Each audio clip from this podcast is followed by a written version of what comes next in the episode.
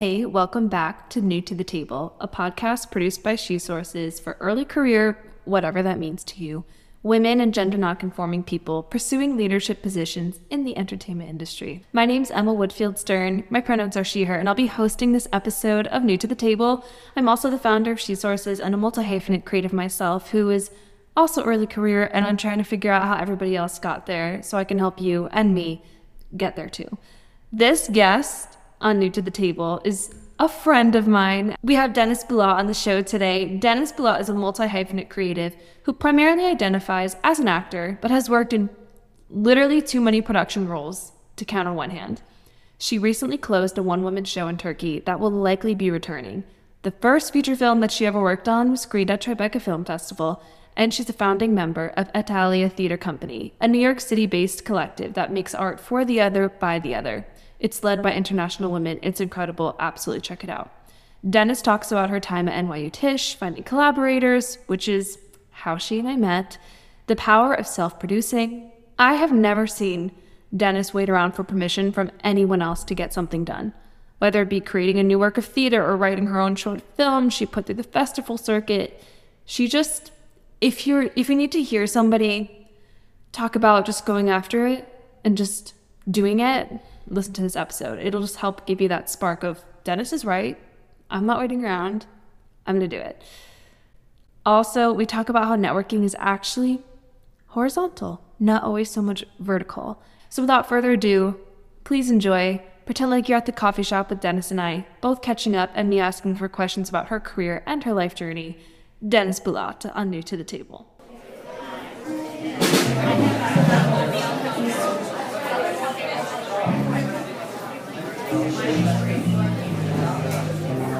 I'm not actually nervous. I'm like fun nervous. Me too. I mean, I haven't interviewed somebody in a minute too, not for like a few months. Can I interview you later?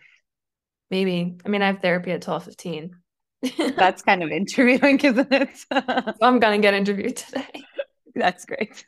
Welcome to New to the Table, Deniz. Hi. My first question that I love to ask everybody, because I love hearing how people describe what they do to other people, is simply when people ask you, What do you do? What do you tell them? I tell them I'm an actor.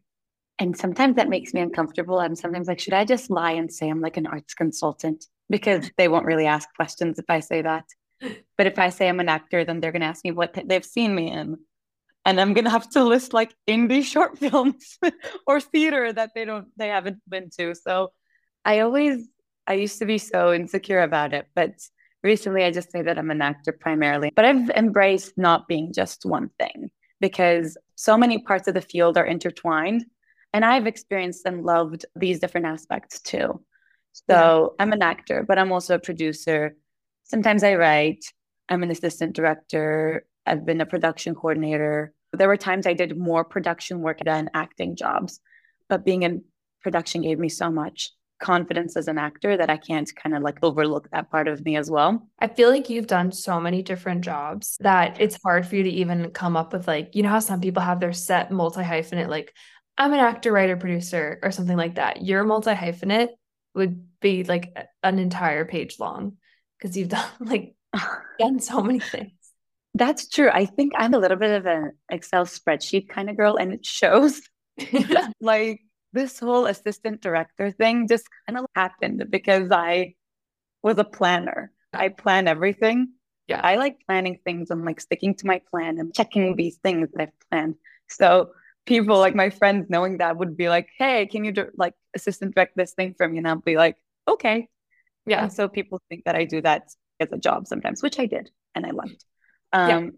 And I like doing all of them at the same time because it feels more like a puzzle coming together. As an actor, we have the puzzle of our character, but yeah. in production or when a theater production is coming together, working in other parts of the job feels like you're actually putting something together more. And I love that.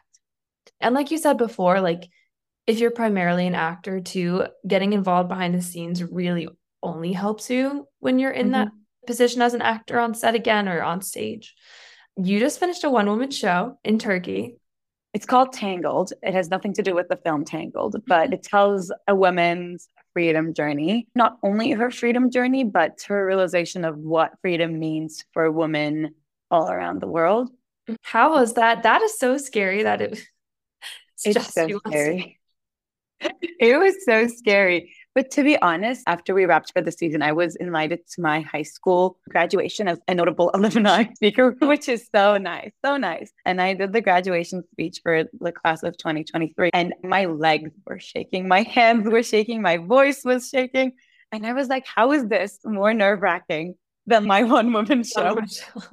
I was so nervous. But honestly, it is it is nerve wracking to be alone on stage because I always relied on like other actors.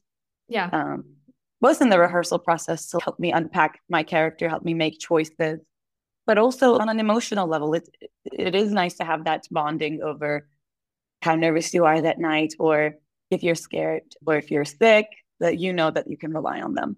And I did feel very alone at times, but rehearsing for it was easier than I thought it would be.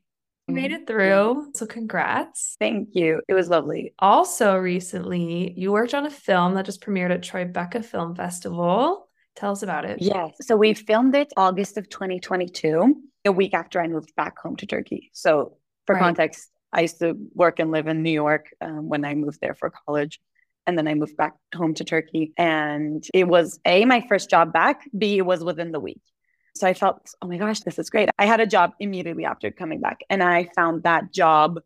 I met the director, Malik, one of the directors, because we had two, through my previous general manager, Monique Ford, which was great. So my New York network helped me find a job in Turkey, and they asked me to be the unit production manager for it First of all, it was my first unit production manager job, and also it was my first feature film. And it was in another in a city that I've never been to in Turkey called Kars. It's in like very very east of the country, which I've never been. It was a film about a Black American woman from New York called Layla comes to Turkey for a journey all alone, and like she's traveling alone Right. And she gets sidetracked by different people that she meets here, and some chance encounters have her stay in Turkey for a little longer than she planned to. I can't imagine walking into not only my first feature film, but doing it in a role that I've never done before.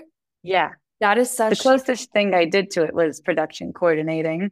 And yeah. even then, it was for short films, it was within a studio how did you take that on? I feel like there's a lot of roles in film too that you just sort of have to jump into and learn in the moment because it's not like you can always go to school for certain roles and know that. So, what would your advice be to anybody who's doing something very similar to what you did and how you got through it and had the confidence to just do it?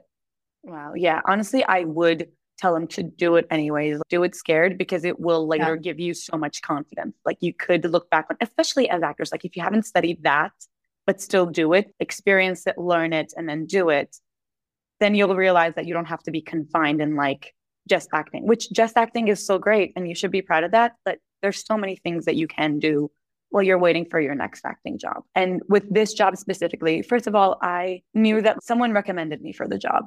So I knew that at least she trusted me to do that.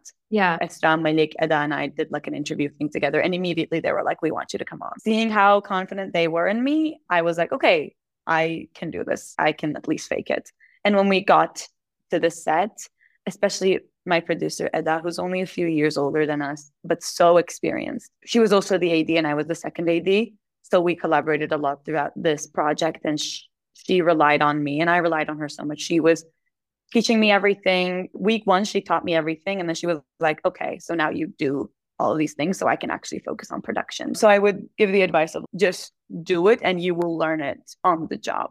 And a lot of people learn it on the job. It's not like people graduate from college, even if that is their primary field and they know it all. You know, you had your yeah. first acting job at one point, so why not have your first production job? you shouldn't turn down opportunities if in your heart you want to do it. Not being qualified enough shouldn't be a reason for you to turn down a job. If you're not qualified, yeah. they wouldn't ask you to do it. Oh, I like that. Because I am such a person that even if I was in your exact situation and Monique had recommended me for that job to a friend, I would start to get nervous that now there's all these expectations on me. And what if I'm not going to live up to them? And I'll talk myself out of it. But I really like that you're saying if you weren't qualified, like you wouldn't have the opportunity. It wouldn't be sitting there in front of you from all these people that you know and that have met you and trust you and worked with you. Yeah. Like my friend on this project, Iman, gave me the advice of what's for you will not get past you. Yeah. But you can also interpret that as like, and what is not for you will get past you. And if this landed on your lap, like you should take it. It means that it's for you. Don't turn it down. Write it down, put it on a post-it, stick it Put on it your on mirror. on your wall right now. Yeah. Repeat it every Another day. What was the first moment that you realized that you wanted to act and that you wanted to also be involved in film in so many ways? And what were some of the things that you said yes to along the way that took you from Turkey to New York and then back to Turkey? Because I just think hearing other people's paths and their twists and turns is always inspiring and makes anybody who's listening, it makes them feel like theirs could be more accessible and more possible Mhm. and real.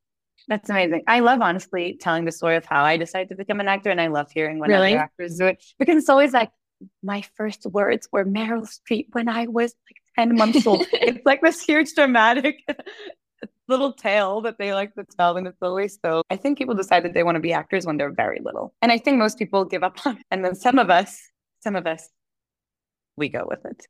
And so my story, it was in a school ceremony where my class was uh, given the task to create a drama piece. It was a national holiday. It was a piece on the reforms that happened in Turkey along with the establishment of the um, Turkish Republic in, in 1923. I had the part, the finale, where it talked about like women's freedom in Turkey and how women gained political rights, right to vote, right to run for office. And after that brief moment on stage, people came up to me and they were like, oh my gosh, you were so good. So my 10 year old self, I was truly surprised because to me, it didn't have that much of a weight until I saw people's reaction. And I was like, whoa, I really can make an impact in small ways on other people. And to be honest, looking back on it, I'm beginning to realizing that they were maybe more impressed with like the subject matter at hand rather than my performance in it. Because no matter who's going to do it, it's going to be like a moment of reflection when you think about like women's freedom and like women's right to vote and stuff like that. But it just so happened to be me. So I just took the compliments and ran with it and decided I to bet your delivery was incredible too. It was honestly, it was like fun because it was a little bit, and it feels weird talking about it because at the end of the day, I was in the fourth grade. Like how, how interesting could it be? But like it was basically, I was like wrapped in like bed sheets and then I would like pull them away and I would be like free of my burdens, you know? There's some I high production value here.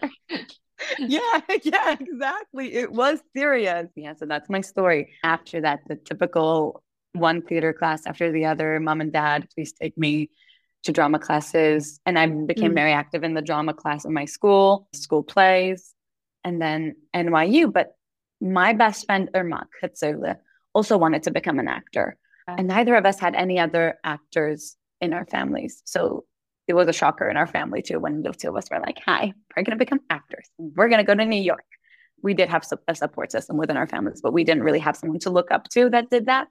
But we had each other, and perhaps having each other was like the biggest gift and the most encouraging thing on our little adventure together. Because being two little girls who played to dress up and singing High School Musical and wanting to be Sharpay Evans when we grew up, to traveling across the world to go to NYU together, we've been lucky to have each other.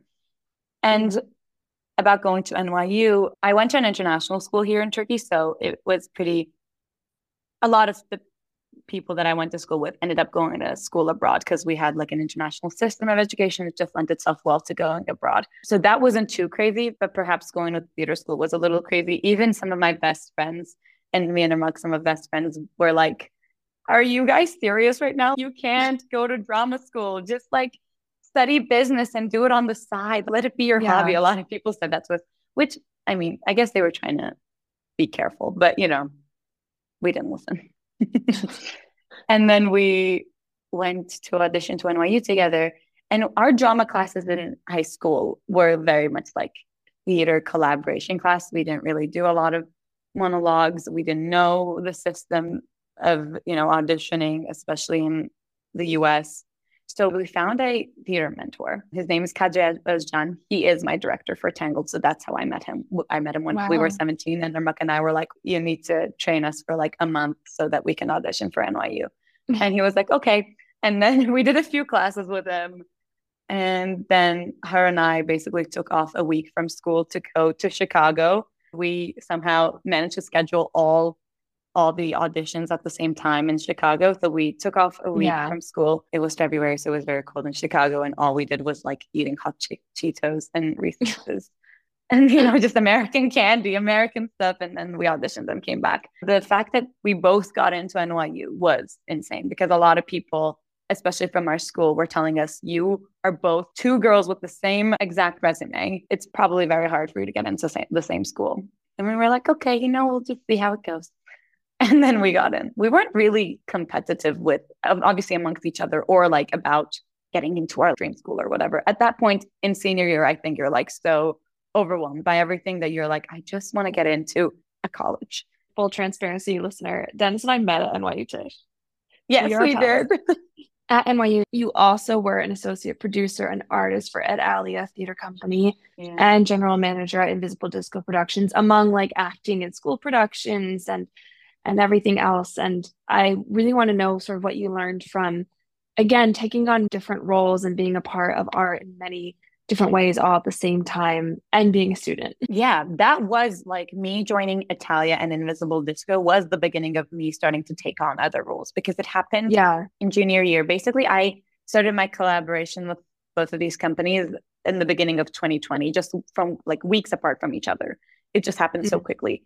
And I knew that I wanted to do something like that because the semester before at NYU, I'd taken a production class and it was mostly theater production but I met a lot of theater makers around New York. And for this class, we analyzed a theater company from somewhere else in the world, including a Turkish one, actually. And we would invite them as a guest speaker to the class through Zoom and we would like interview them. And then I realized a lot of the people that were doing production in theater were artists. It wasn't like they yeah. were, it, they didn't come out of business school and they could, but they haven't. So I was very encouraged by that. And then the next semester, I started my education at Stone Street, which was a studio, which is a studio at NYU. So there we did a lot of film stuff and some crew stuff too.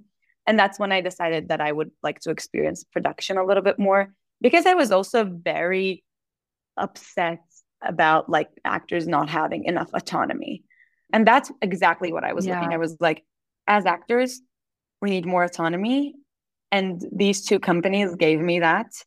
And they found me exactly when I was my at my most frustrated era with like the entire industry and now, but you know, then as well. And through these opportunities, I later got my job at ATE as a UPM or my job at Stone Street as a assistant director because yeah. at the end of the day we were producing for ourselves. It, it wasn't Absolutely. like we were a production company and uh, we wanted to produce other people's work. I mean that too obviously we want to help other artists and we want to give them a platform. And it ended up being that but initially they were both created so we could produce our own stuff and we could put ourselves into it because we don't want to wait around for yeah. a producer to give us a job ever. And as actors i think we're trained to think that we need to wait around or go from one audition to the next uh, which we should still but you know that's not it that's not yeah everything that you can do with invisible disco productions in 2021 we produced four short films within four months that's we just insane. didn't. Yeah, and yeah. it was basically like it was basically a friend group directing our, their own thing, casting their friends in it, mm-hmm. providing the material for themselves, um, and you know we later sent them all of them to different festivals, and they were both pretty successful in the festival circuit. I'm very proud of my work there because we just kind of took charge of our own work, and it was also immediately after college, so you know, you kind of don't know if you should find a day job or start auditioning. You really don't know what to do. Then yeah. because we had each other, we were like, okay, we're just going to produce these now, which was great. I've always been so inspired by you guys and by you because you just always like it's it never feels like you're waiting around for anybody. You're always self-producing in these spaces, just making things happen. That's the thing about you and your energy. It's always like I always know Deniz is going to make things happen no matter what, which I love. Um, Thank you. Thank you. And I think like the people that I met at Et Alia and Invisible Disco kind of encouraged that. Because mm first of all, Invisible Disco really encouraged my writing. I've never considered myself a writer, but my friends at Invisible Disco were all writers, eh, besides being an actor and director and all of those stuff. So they yeah. were like, "Why don't you write it?" And I was like, "It's not ready yet." And they were like, "Show me." they would really like force me into it, which Yeah. is how Angel, the film that I acted in for Invisible Disco, was written. They were like, just do it then. It's just do it. Just show it to us. Et Alia too, they have their go-getter energy, obviously, because Et Alia is like founded and run by international women artists living in New York. And Yeah. when I joined them, I was like, this is a missing piece that I didn't know I needed in my life. I didn't Mm. even know because it was again junior year of college. I had a solid friend group. I had enough collaborators. I didn't think I needed anything else or anyone else, but meeting them and collaborating with them because later they became some of my really close friends. I was like, I didn't even know I needed this because it gives an international woman artist a platform to do work, but it's also a very supportive environment. I co-produced and co-acted in one of my favorite performances of all time, which was called "This Is Me Eating Blank," which ended up being a digital project in the pandemic to later get a grant through Anna Maioli, then ended up being an actual play or like an interactive performance. Yeah, like And it fully is- Yeah. Yeah, it is the best project I've ever been a part of. I that project is so dear to me, and I was like, Et Alia Theater, thank you very much. I feel like the other common thread through all of that too is your collaboration. And this was such a big thing at Tisch that they told all of us. It's like that thing where, where your parents tell you something, your teachers tell you something, and you're like, yeah, yeah, sure. And then a few years later, you're like, wait, you were so right. Because I think the other through line for you is collaborating with your friends. And your friends are going to be the ones that you work with, and your friends are going to be the one that help create opportunity for you. And we always sometimes picture networking and collaborating as this vertical ladder. And I've only realized kind of recently that it's so horizontal. It's so much more horizontal than you think. And the idea of like needing to learn from people who are so much older than you and experienced than you isn't necessarily true. I feel like I learned so much from you and you were one of my peers in school and then when we both worked together after school. And I I really like that so much of your story too is from leaning on peers and the people next to you and learning from the people all around you. I learned so like- much from you. No. Yes, Thanks. I did. What's your go-to advice for networking and collaborating in that way? Because I feel like you've been really successful at it and you're a really good example of what can happen when you collaborate with the people around you. Yeah. As actors, we need to realize that no one's going to present the type of work we want to do on a silver platter. Yeah. No producer is going to do that for you.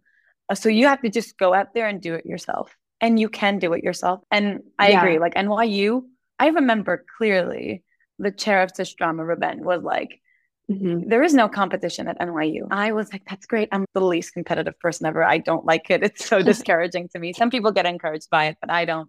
So I remember Yeah. being so happy when he said that. And it ended up being true. It's one of those cliches of, oh, we're a family here. Your classmates here are your future collaborators. It sounds like a cliche, but it is true. It became true for us. Honestly, if it were up to me, I'd work with the same five people over and over again, or like 10 people over and over again. And that would be it. Once you establish a great working relationship, especially amongst your friends, it's a blast. It's like a party. And I'm a huge believer that in terms of networking, work begets work and opportunity begets Mm. opportunity. That's exactly how I got all my jobs so far. So Yeah. I'm a huge believer in that. And even my like my relationship with Irmak, because we grew up together, quote unquote working together, because like when we were little, it wasn't really work, but we collaborated together for so long that I got introduced to this idea of like, oh, your friends can be your collaborators at an early age. I didn't even realize it at the time because at one point in high school, the entire drama department was just me and her. And we were very happy. We ran that show. It was great. so I've always been hyper aware.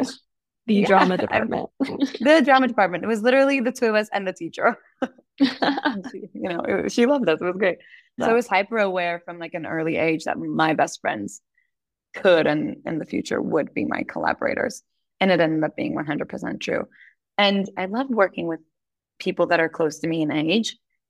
And I think people younger are more open to collaboration. They're more open to learning from Mhm. each other. Because I think with age comes this idea of like, oh, I already have everything I need. I already know everything. Mm, Right. you know, which we could be true. I learned so much from like my mentor here, but I think he's an exception. Like I don't think I don't there are some people that want want to work with like a bunch of 20 year olds, you know, and that's fine. even stuff that had nothing to do with acting. Like I learned how to camera operate from my coworker at Stone Street, Mike Minari, who's a year mm-hmm. older than us. He literally was like, yeah. let me just teach you. And I was like, okay. And now I know that. And learning the camera taught me so much about acting too, because I learned a technical aspect of it. And literally a guy that's a year older than me taught me that. we can pick up so many skills from our friends. We're all open to the idea that we don't know everything. And there's not that expectation when you're on set with all your friends. So you're all figuring it out together. And there's something really inspiring about that. Yeah. Conversely, though, another trademark question that we love to ask is Have you ever faced disrespect in this industry? And if so, how did you cope with it? Would you do anything differently now, looking back on it and being like, I would have done something maybe a little bit differently, knowing what I know now? Yeah, honestly, obviously, for sure. And it's always been in a very subtle, offhanded mm. way that I wasn't really able to do anything. I mean, even talk about it in the first place because because it was never so outwardly. Whenever I think about it or whenever I talk about it, it I was scared that it would end up making me feel like I was misreading the room or making it a big deal. You know, when it's not super yeah. obviously, obviously I wouldn't rather it be so outwardly disrespectful. But when it's in a very subtle way, you don't know if it's like, oh, is it me? Am I really making this a big deal? Like, you don't really understand what's going on. Or, or are they joking? Like, you don't really understand that, right? And it has played differently in Turkey and the US. So in the US, it's been more about more in the production stuff that I've been in, where especially men don't really know me. When they don't really know me, and when they're just coming in for a production day for a few days, and you know, we're not friends or anything, they just see a five foot two girl, you know, foreign woman in her early 20s running a film set, and their automatic reaction is like, ooh, I'm not going to take her seriously. or like, I bet I can like soften her up a little bit. I'm like, no, just do your job and get out. Like, I'm not looking to be friends or anything. And, you know, so when they try to be cute with you and like try to soften you up because you like want to make a film and want to like do your job and get out of there, that can be a little irritating. And it is disrespectful, but I feel even the way I talk about it, I like make up for them. I like make excuses yeah. for them because I don't want to make it a big deal because I never know if if the problem's going to get resolved if I talk about it, if it's just going to be me like screaming about something. I would like to talk about it if I know that it could be solved because otherwise it's just going to leave me more disappointed. And in Turkey, it's been more with the fact that I'm young because Turkey has a very well established theater route and the national theater and stuff. And along with that comes hierarchy on the base of age. And mm-hmm. they just think that I lack the experience that they do. And maybe technically I do, but I'm not as inexperienced as they think I am. And, you know, they know their own conservatories in Turkey, which are very rigorous and great, I guess. And they know that I went to school abroad. So they think that I lack their discipline but I mm. don't. and I often think that they lack my all. discipline. I think I'm more disciplined mm. than they are, and they think I'm more than less disciplined than they are. And with that, I really can't do anything because I, am younger than them. But I need to remind myself that they only have this sort of prejudice because they didn't have the experience that I did as a 24 year old. You know, mm. it just is a reflection of their lack of experience when they were my age. Right. So I keep reminding myself that. And mostly I've relied so much on my like women friends and women colleagues throughout this. I I mean, I've talked to you so much about men being men not taking me seriously on film. We've had some conversations. We've had we some have. conversations. And honestly, that helped me more than anything. Honestly, it helped me more than kicking that person out of set. Because yeah. at least I felt heard, you know? Yeah. Yeah, because, having that uh, support support system yeah. in a way is it's like sometimes in certain situations, sometimes the only thing that can really help you mentally get through it. Yeah especially when you're even psyching yourself out, being like, oh, am I making this a big deal? Like when I'm like, oh my gosh, I'm like, this happened to me. When, and then when you're like, oh, yes, that is a valid thing to be concerned about or stressed about or frustrated about. I'm like, okay, I am not the problem here. Like to be able to say yeah. that is the most encouraging thing sometimes. Exactly. Yeah. Oh, we've had some conversations. yes, we did. Didn't we? we did but i think the through line too again like it's just leaning on your friends leaning on your peers um, and sometimes there are unique situations in this industry that as women or, or people who are gender minorities we just uniquely experience. And like you said, a lot of the times it's subtle. So it's not always something that you can be like, look, this is a, a black and white issue. They're clearly in the the wrong and because sometimes you are worried that you'll become the problem on set and you're going to be create more drama which is it's like its whole thing and i do hear it from so many people that i ask this question from that they just don't want to create more drama and feed into it. And i'm always like look at all of us being the bigger person. Yeah but especially if other people that other people in the room know the problem person and haven't seen them be problem before like it's also like how am i going to tell them that their friend is a little bit of a red flag? How am i going to yeah. say that? Yeah exactly. exactly. Well i want to just wrap up and ask some fun speed round questions to end on a lighter note after we talk about disrespect um, yes amazing so are you ready for the speed round yes Question number one What was the last thing that you watched on TV? Love Death and Robots season three, although it came out a year ago. I like how you're so stressed. Speed round, and I like explained it. What was the last book you read? A, a Turkish book called Türkan by Ayşe Kulin. I'll explain this too because it's Turkish. Do it.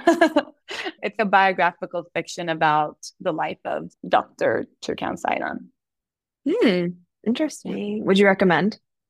Yeah, she was a very charitable woman who worked in the field of leprosy in Turkey for many, many years and, you know, traveled all around. Even though she was from Istanbul and based in Istanbul, she traveled all around the world. Even like years ago when certain parts of Turkey was very impoverished to, you know, help people.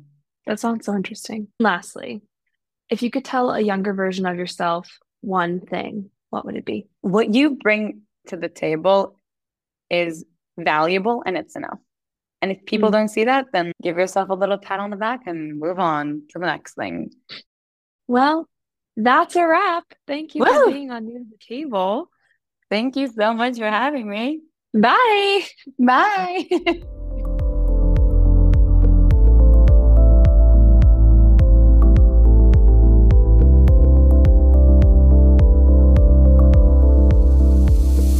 And that's a wrap on another episode of New to the Table, a podcast produced by She Sources.